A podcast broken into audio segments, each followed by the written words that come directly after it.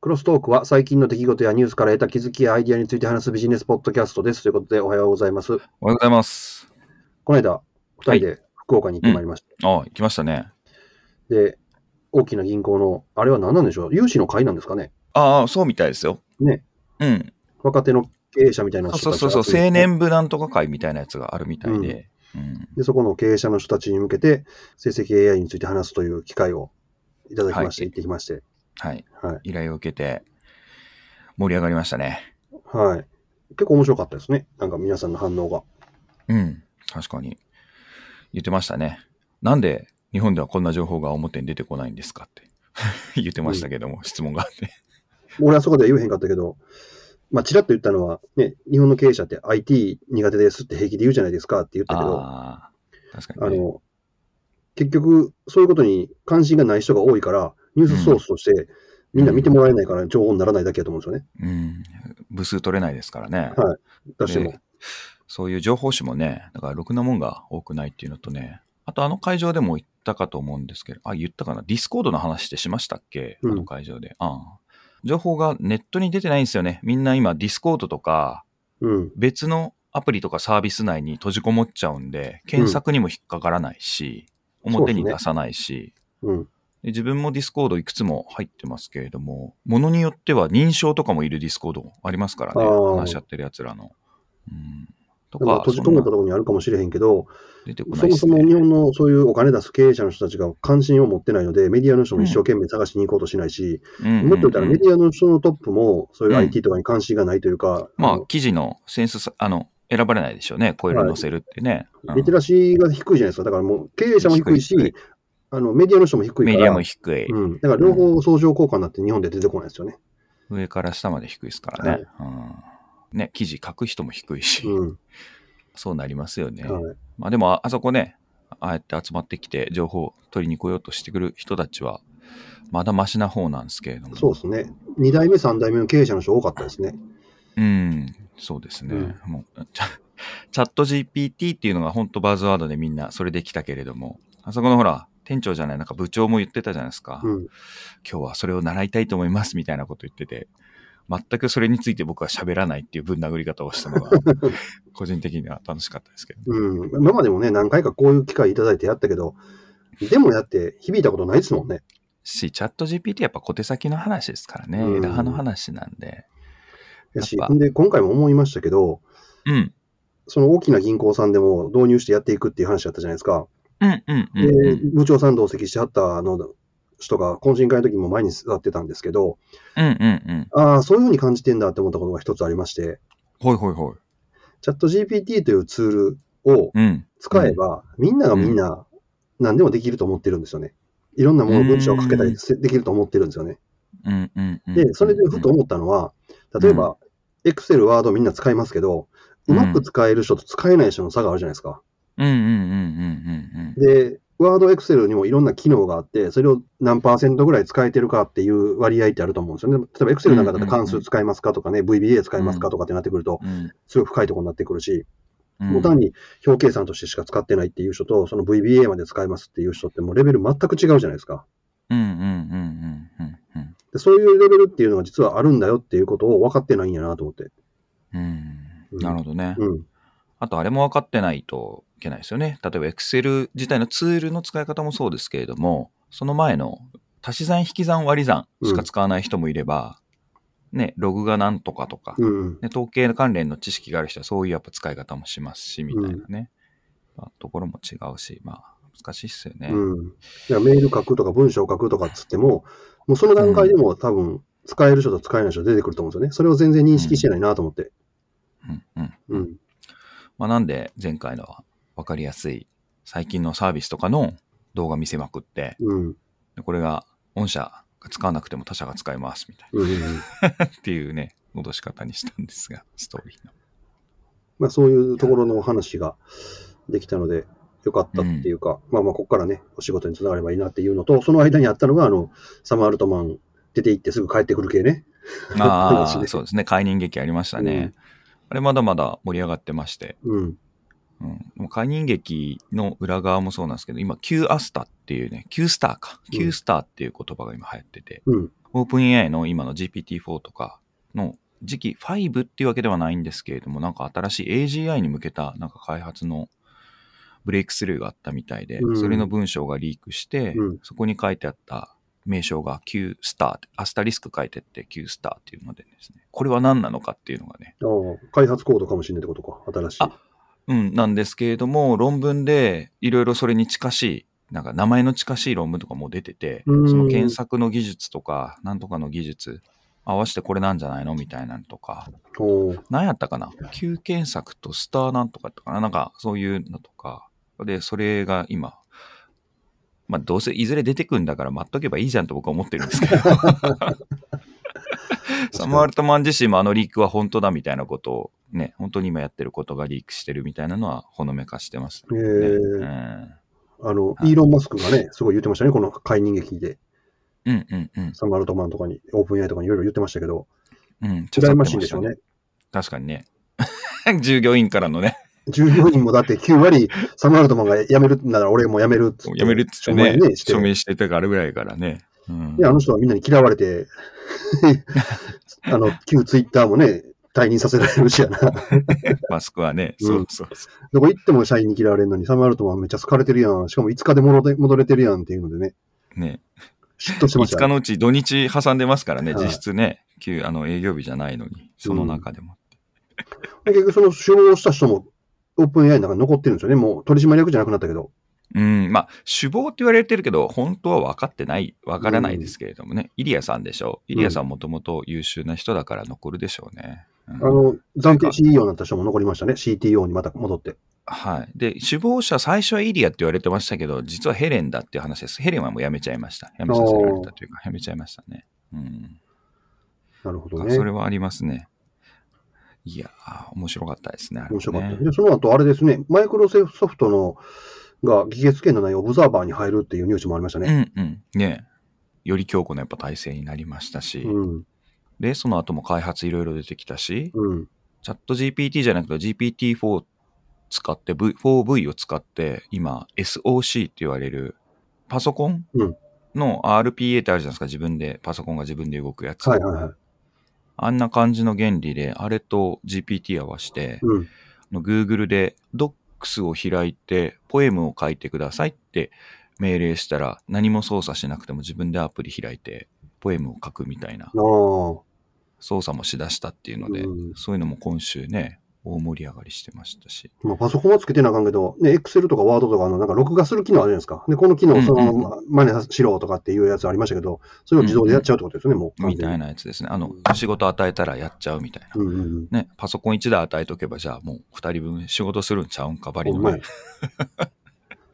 自分とそれ用もいるな、みたいな感じになりましたけど。ほんまですよね。まあでも、そんな重たくない作業やったらさ、別に、バックグラウンドでやらせるってことができるわけですよね、自分のパソコンのうんう。んあ、いやいや、パマウスポインターとかを操作するんで、そのまま。ああ、そうかダ。メです。はい。マウスポインターも自分で操作しうるんで、勝ち合いますね、それ。自ってことは、それを分けた OS がいるってことですね。か、物理的な PC でもいいし、あっちにつなぐのも、仮想 PC につなぐのも今後出てくるでしょうね。うんうんうん。そしたら関係ないですね。で、何の操作してるかは画面見れるし、うみんたいうんな。うんはすごいですね。いうん、なんか怖いっすね。自動でやってる作業を人間が監視するってなんか逆やん、い つも。人間がやってる作業を コンピューターが監視するのは、なんか今の世界やのに。かまあ、実質監視しないでしょうしね、ま人あまあ間が。 うんあれしたらね、うん面白いですよね。見る方になるみたいな。すごい。そなんなんか工場のラインを見つめるみたいにパソコンの作業をあ、流れていく感じですもんね。うんだってどんどんどんどんプログラムができるとか、文章ができるとか。そうそうそうそう。っていうのを見とくみたいになりますね。面白いですね。まあこれからだから、それ悪いことに使うやついっぱい出てきますよ。はい、そうですし、ね、本当悪いことしようと思ってなくても、普通の人も解雇されちゃいますね、これは。あまあ、解雇される、うん、されるでしょうね。うん 人手が少ないからね、もう飲食業とかに回るとかしかないかもしれないです。ああ、だからもうカフェやるとかしかないんかな。そうです。あの、葉山でカフェをやるが正解です。 みたいな今のうちに買って、葉山でカフェをやるが正解みたいな。確かに。また話で、別のニュースでね、はい出てきてたやつ見た見つけたんですけど、生成 AI で詐欺電話を再現して、高齢者の訓練につなげようっていう、はいはいはいはい。高齢者の訓練。はい、なんか俺、俺、詐欺にこれ使われるでっていう話してたじゃないですか、よくこんなん。うんうんうんうんじゃあさっき使ってやれっていうので、うん富士通とかがですね、被害防止するために、うん。 LLM を使ってこういうパターンで電話してきよるでっていうのを、尼崎市と組んでやるんですね。アマート組んでやるんですか。うんはい面実際白にい。その、電話を受けた人が、その生態的にどんな反応をするかとか、どういうキーワードの時に一番、あなんていうの、まあ、ドキッとして騙されやすくなってしまうかとかっていうのを研究して、で、それで啓発につなげるとかっていう話をしてて、うん。うん、あなかなかこれは賢いなと思って。うん。すごいですね。まあやっぱり電話かけてアウトバウンドのその技術はね、もう達成できるんで、うん。 F はそれまた別のあれにも転用できますしね、その技術はね。だと思います。で、結局、こういう技術あるのに、俺より詐欺がどうのこうのって言って、絶対マスコマスコミはまた騒ぎ出すから、逆にそういうことを使いづらくなるっていうのって、もう予想ができるじゃないですか。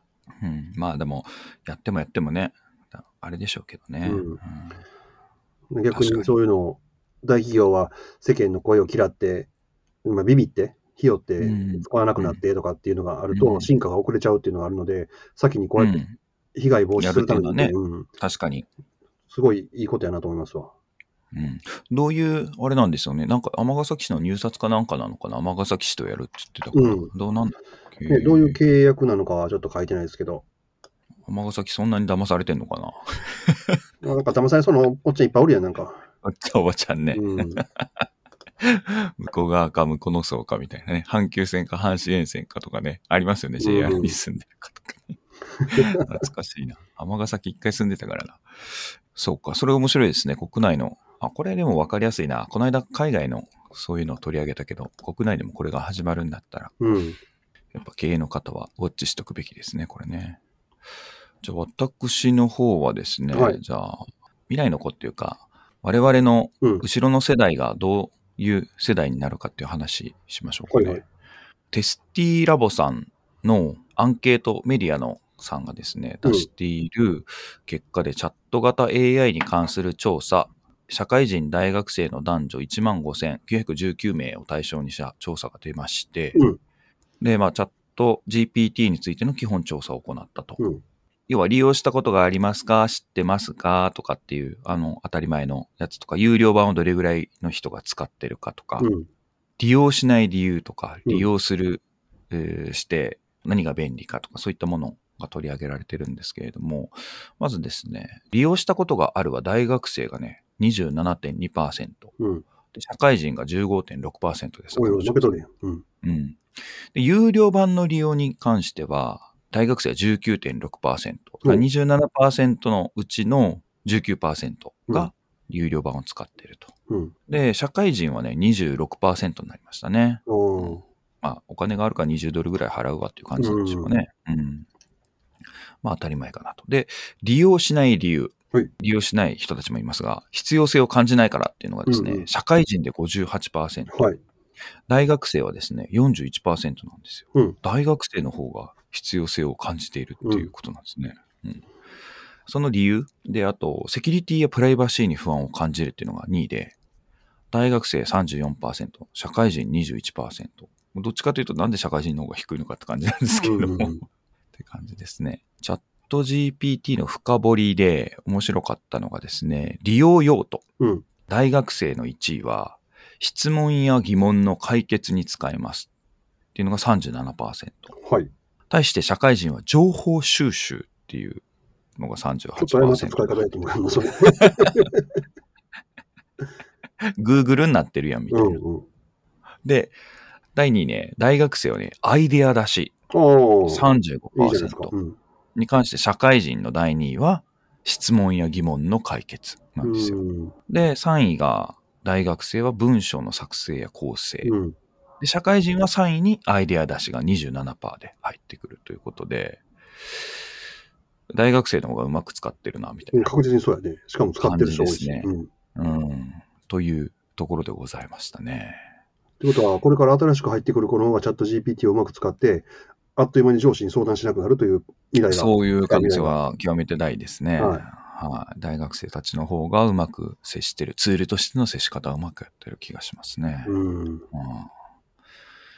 そうか、みたいな。それはそんな使い方してたら必要性感じひんから使えへんやろなっていう感じですね、社会人は。ああ、まあ、そうかもしれないですね。うん Google 検索ね。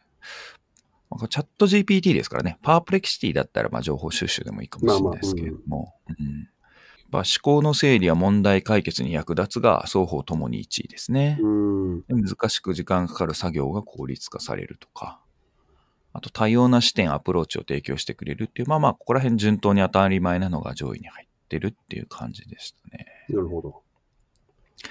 やっぱ面白かったところはそこの使い方の違いかなというところにありますね。うんうんあれかな、うんやっぱり仕事をしてると、まず時間がない。うん新しいものを取り入れる時間がない。今やってる仕事の中に、うんプラスアルファでこうやって新しいものを取り入れる時間、学ぶ時間がないっていうのと、うんあとは、さっきの必要性どうのこうので言うと、別に今のあるツールでも仕事はできるわけで、うんうんうんうんよくある、部下が入ってくるんだけど、教えるのめんどくさいから俺やっちゃうパターンうんうんうんうんうんうんになんかちょっと似てるなって思うとこもありますね。ああ確かに仕事渡渡すよりもってやつですね。確かにね。そう渡せない。ううんん。なんかたったちょっとの時間の投資を、それが投資できずに、ずーっとダラダラと時間を無駄にするという。なるほど。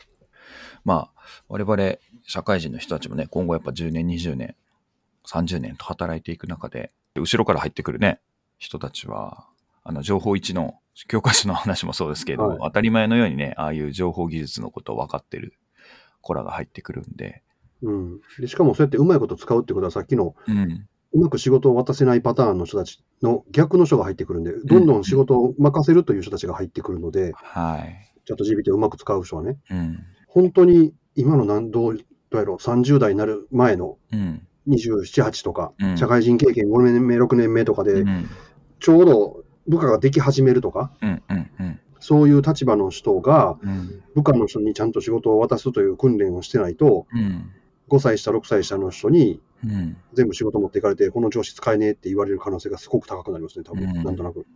何らかのまあ分断される壁、スキルのあれはありそうですね。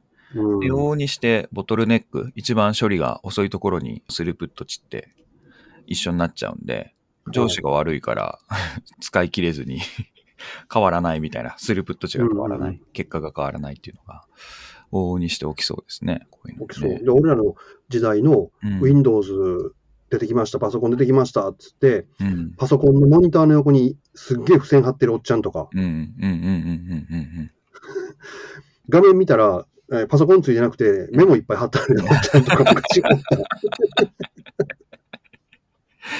ん。はい。なんか、そういう感じでしょうね。使えないから、できない、処理できないみたいなのが。うん。で、何々君、ちょっとこれ教えてくれっつって、うんえー部下がそれで時間を使わされるっていう。はい、処理できないだけじゃなくて最初の話にとリンクするかもしれないですけれどもリテラシー低いから意思決定する時の選択肢が狭まるじゃないですか情報収集も変わってくるし、うんうんうんそのツールを使って情報収集するんじゃなくてそもそも理解できないから価値が分かんないから自分の中でね、外されてっていうので会社のシステムとかね全然非効率な選択をされ続けたまんまっていうのがあるかもしれないですし。うんうんまあそれでも今、なんとかね、こうやって世界でも上位の経済規模を誇り、経済活動をしている日本という国うんがあるのは、まあまあ、現場の頑張りのおかげっていう、大体上はアホでも現場頑張るっていうのが日本のなんかパターンなんで、どうなんでしょうね。これなんか、業種別に出してくんないですかね、誰かね。例えばほら、今年商社マンうん。なんぼでしたっけすげえ年収上がったじゃないですか、とか、うんうんっていう業種業態もあれば、やっぱり全然ダメなところもあるじゃないですか。っていうう、ん人口ボーナスももうないし、うん。労働力も落ちるし、ってういん。う中で何がいいんでしょうね。IT 関連の軸で見たら日本って全然もうトップじゃなくて台湾とかにも負けてるっていう数値も出てるぐらいだからアジア圏でもめっちゃ低いし、ななんなんでしょうね。不思で議だなも。一応人口が多いから、総合的にうん。消費をする人の層の人口が多いってことですね。だから、ああ。去年とかもインドネシアとか行ってました。人口はめちゃくちゃ多いですけど、やっぱり金持ちが一部すぎるっていう。うーん。なるほど。日本の倍ぐらい人口いますけど、日本の例えば収入のえー5分の1、6分の1の人が山ほどおってさ、っうんて考えると、経済規模としてはそんな大きくない。ですもんねうんだから実力がうんぬんとかっていう話じゃなくて相対的な掛け算した時にな何が一番要因でかいんだろうそのまだ消費する内需みたいなのが高いからってことなんですかね。まあそうですね。だから結局、その中流層っていうのは減ったとは言われながらも、うん大体の国がすごく分断がされるじゃないですか。うんうんうん金持ってる人と持ってない人っていう。で持ってる人はもう上位1%で、99%が持ってなくてうんっていうのが、日本の場合はある程度ピラミッドみたいな形になってて、緩やかにお金を持ってない人がうん増えていくっていう形になってるんで、金使う人が多いんですよね。だから GDP 多いっていうか、GDP の4割とか5割は個人消費ですからね、基本。うんうんうんうんうんうんなるほどね。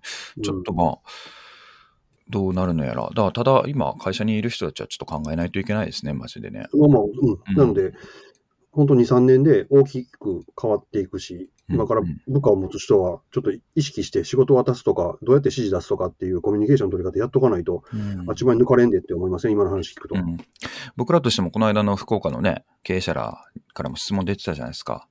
ただ自分らのその雇用がある中で、その今働いてる人らをリスキリングして、すぐにそういう IT リテラシー高めることってできないと思うみたいな、まあ頭からうんうん諦めるのもあれなんですけれども、そんな中で経営者っていうのは本当難しいっすね。負債はいに見えてるものをいかに資産にするかってね。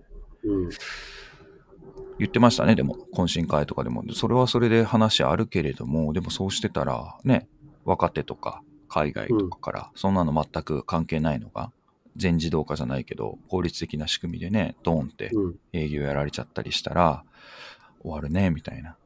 はういんまあ、職人系の工房の人たちはそっち寄りにを育てるっていうのはまだ価値としてあるから、あれだな、みたいな目星はつけてましたけれども、うん結構業種業態とか自分の事業どうするか。で、冗談じゃない話でね、事業の多角化の一つでね、糸島にちょっと 喫茶店出すかっていうのはね、 福岡だからね、でも持浜にビアードパパ出すかみたいな。 パパはダメだけど。はい。ありですね、みたいな。うん。いや、でも俺、職人の話もね、ちょっと時間経ったらもう取られそうな気しますけどね。ああまあね、ロボティクスの話もちょっとしてます、しといたんで、うんあれですけれども、どこまで再現できるのかなとはそね、れ人間国宝とかとはまた別ですよ。うんほんまの。だからど、どういう職種かね、あれにもよりますよ。はうんもちろん。い。で、で全く、例えばその、ある技術がそれ進化していって、全く別のものに置き換わるとかってあるじゃないですか、よく。うんうんみたいな感じで、今の技術でこうやってやるなあかんって言ってるけど、AI がいいろんな発想して、じゃあこういうアプローチでやればいいやんって、なんかものを作っちゃうかもしれないし、そのうんうん技術ってそれを突き詰めていくだけじゃなくて、それ乗り越える技術作られちゃったら終わるわけじゃないですか。うんうんうんうんみたいなことを考えても、そうやし、さっきのロボティクスの話もそうやし、うん。うんどっちの方面で乗り越えられるか分からへんから、うちの技術はね、特殊やからねとかって言ってる人も、のほほんとはしてれないと思うんですよ、本当うんに。うんうんうんまあ、前回の経営者のあれでもやったんですけれども、ブレインストーミングの逆版、リバースブレインストーミングやって、自分の会社が何をやられたら終わっちゃうかをちゃんとやった方がいいですけど、まあ、そういうリスクの洗い出し、アセスメントみたいなのしないだろうから、ぜひね、役立ちたいんですけれどもね、そういうのもね。うんうん。うん。あちなみにちょっとニュースつなげるとですね、その技術の話ではあるんですが、うん。素材、材料ってあるじゃないですか。はいはい。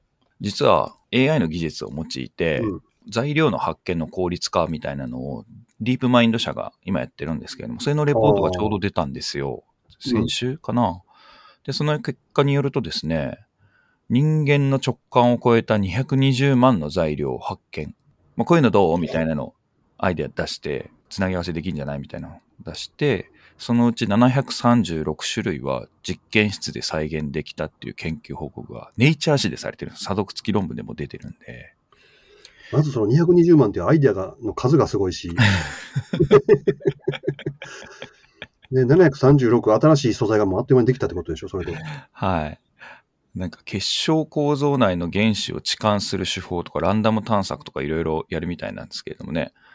ああーの薬作る AI となんか似てますよねあ。そんなんと一緒で、だから素ね組材、み合わせ AI に考えさせるって言ってましたもんね。はい。やっぱそういうのめちゃくちゃ強いっすよね、素材。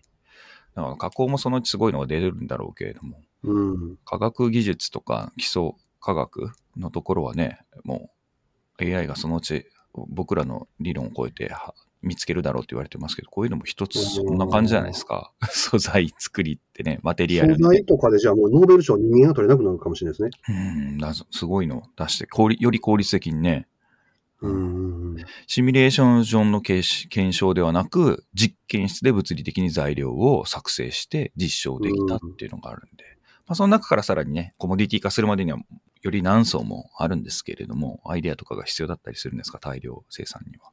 とはいえ、 700何本も出てきたら、そのうち、あ、これこれこれっていう人いるでしょ、研究してる人の中で。ね、っていうのを考えると、っていうので、技術とかそういうのもね、置き換わっていきますから、何が置き換わる置き換わらない、やっぱ見とかないといけないですねだ。と思いますよけどね、俺はうん製造業もなんか、大丈夫とは全然言えない言えないです感。じがありますわ。うんうん。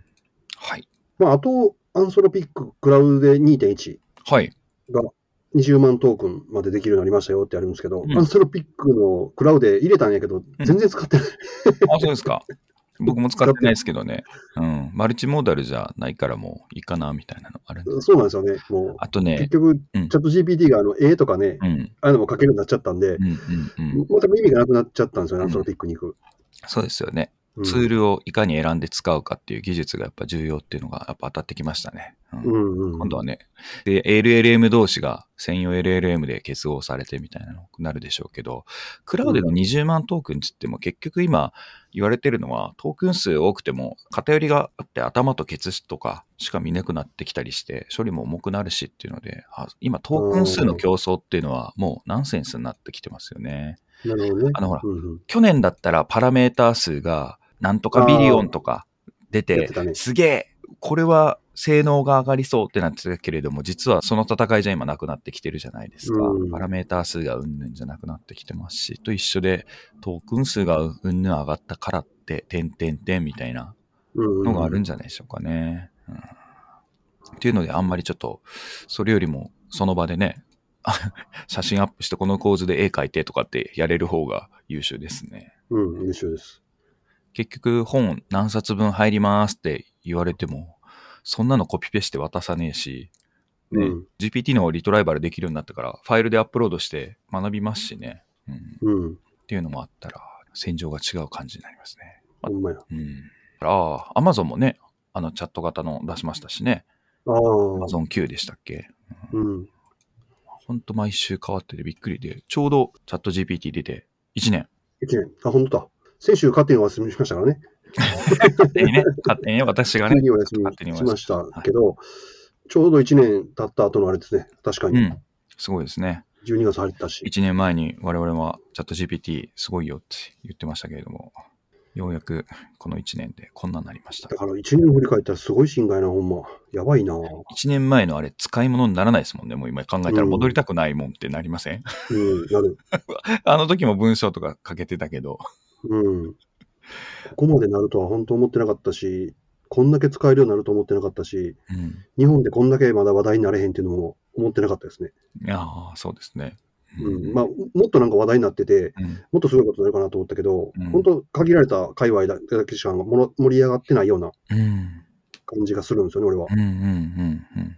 で、本当にすごい人たちはマジでディスコードに潜っちゃってるんで、うん。出てこないですね。うん、なんか昨日一つうん教えていただいて、違うそのはい AI 系の人たちと情報交換してて、声のはいはいはい。研究をバチバチしてる人たちうんの日本のディスコード集まったんですけど、ちょっともう話が濃すぎてよくわかんないんですが、成果物の音声とかを聞くとめちゃくちゃすごくってですね、うん。うんもうネカマとか当たり前ですね。これで、そのアダルト的なね、いかがわしい界隈のあれで騙してお金儲けるとか、なんか人の声聞いてどうのとか、研究で一部 MS とかは出してますけど、あうんんなのよりももうなんかリアルタイムでいろいろできそうだなみたいな。でリアルタイムで、じゃあ、俺が喋ってる声が、菅君に聞こえるときには違う人の声になってるってことですよね。はい。で、しかも昔のそのボイスチェンジャーっていう時の理論って、ボイチェンで女の、まあ例えば私が女の子の声出そうとしたら、このまんまの声はならなかったんですよ、女の子の声に。しかもリアルタイムで。うんバミ声って単語知ってますわからんバビ、バビ肉とか、要はおじさんが女の子の返信をするために VTuber とかで声変えたりとか、ボイスチェンジャー使ったりとかあったんですけれども、あうんの時の技術の延長上とは全く違くて、その時って、こっち側もその女の子の声を出すための訓練をしないといけなかったんですよ。ああ、そのまま、それそのままの声じゃダメなんだそういうことか。ああ、なるほど。はいはい。それが今もそのままの声でリアルタイムで、すごいニュアンスとかも含めてなんかこう、めちゃくちゃすごいことになってて、 もうごめんなさい、なんか伝えられないですえね、ー僕の語彙力が。ちょっとファイル送りたいんですけど、聞いていただきたいんですが、それなねる、ほどなるほちどょっと聞くと、はい、ドン引きするかもしれないですけどね。で、いうようなね、やっぱり人たちっていうか、本当潜ってるんでね、すごいっすね。うんそれってで今こうやって喋ってる、はこのままの音声というか、え音声言葉、い。言語に置き換えた時のこの言葉も、うんい今の話でいくと、うん。ちょっとお可愛い女の子っぽい言葉に言い換えるってことあ何々しちゃそうれとはか。しちゃしちゃわないですね。あ、それはしない。ああ音声のこれ変換だけです。はい。で、そこにでも、リアルタイムのトランスクリプト、うん翻訳したりとかは可能なんで、それ、それはもう可能でしょうから、そういうのあやろうと思ったら含めできるとてねうんうんうん。なるほど。ほんなら、お前何言っとんじゃいって言っても、聞こえるときは、何言ってんのあなたみたいなことを言ってくれるってことね。あー例えば、そうかわいい声で。そうですね。うん。うん。それ、そのまんまあれだしですね。電話のオペレーターのあれの対応に使ったら、みんな、みんな心やまないかもしれないですね。めちゃくちゃ面白く聞こえるみたいな、向こうが怒鳴り出したらみたいな。それも、みたいなそれもそうだしこっちのね、うんもう、ええ加減せえよって言ってもうん、お客様大丈夫ですかみたいな感じされ たらね。あでもね、今のチャット GPT でメール書くときそうですからね、お前ふざけんなよっていうのを、どこどこ会社の誰々に向けて優しくね、やってくださいって言ったら、こうでいかがでしょうかみたいな、ビヤー出てくるみたいなね。はいはいはい。そういうことです、それできるってことやできるね。ってほこんとならですねもう、お互いストレスなく、あの発散しながら、うん自分の気持ちをぶつけるだけで調整していただける。これが本当の次世代スマートコントラクトみたいな。うん契約できちゃうみた いまあでもそれ、やんねやったら別に人がやらんでもいいよ ね、もう。AI 同士がやったらええねんからな。。確かに。判断が伴うだけで。はい。というようなうんこともか可能かもな。面白いな、それ。へえ。うんはい。なるほど、なるほど。まあまあ、今回もちょっと、ほんならこの辺にしようかなと思うんですけど、はい。脱線しままあ、くっニュース少なめで、本当よち。ょっと AI に関するね、あの考察とか、あの雑談になってきましたね。はい、 多かったですけど、はいで、今回もお聞きいただきましてありがとうございました。この配信があなたの仕事のちょっとしたヒントや何かのアイディアにつながれば嬉しいです。はい。それでは、12月ですね。噂に聞いてましたけども、もう12月になっちゃいましたが、良い1週間お過ごしください。あ、来週はお休みです。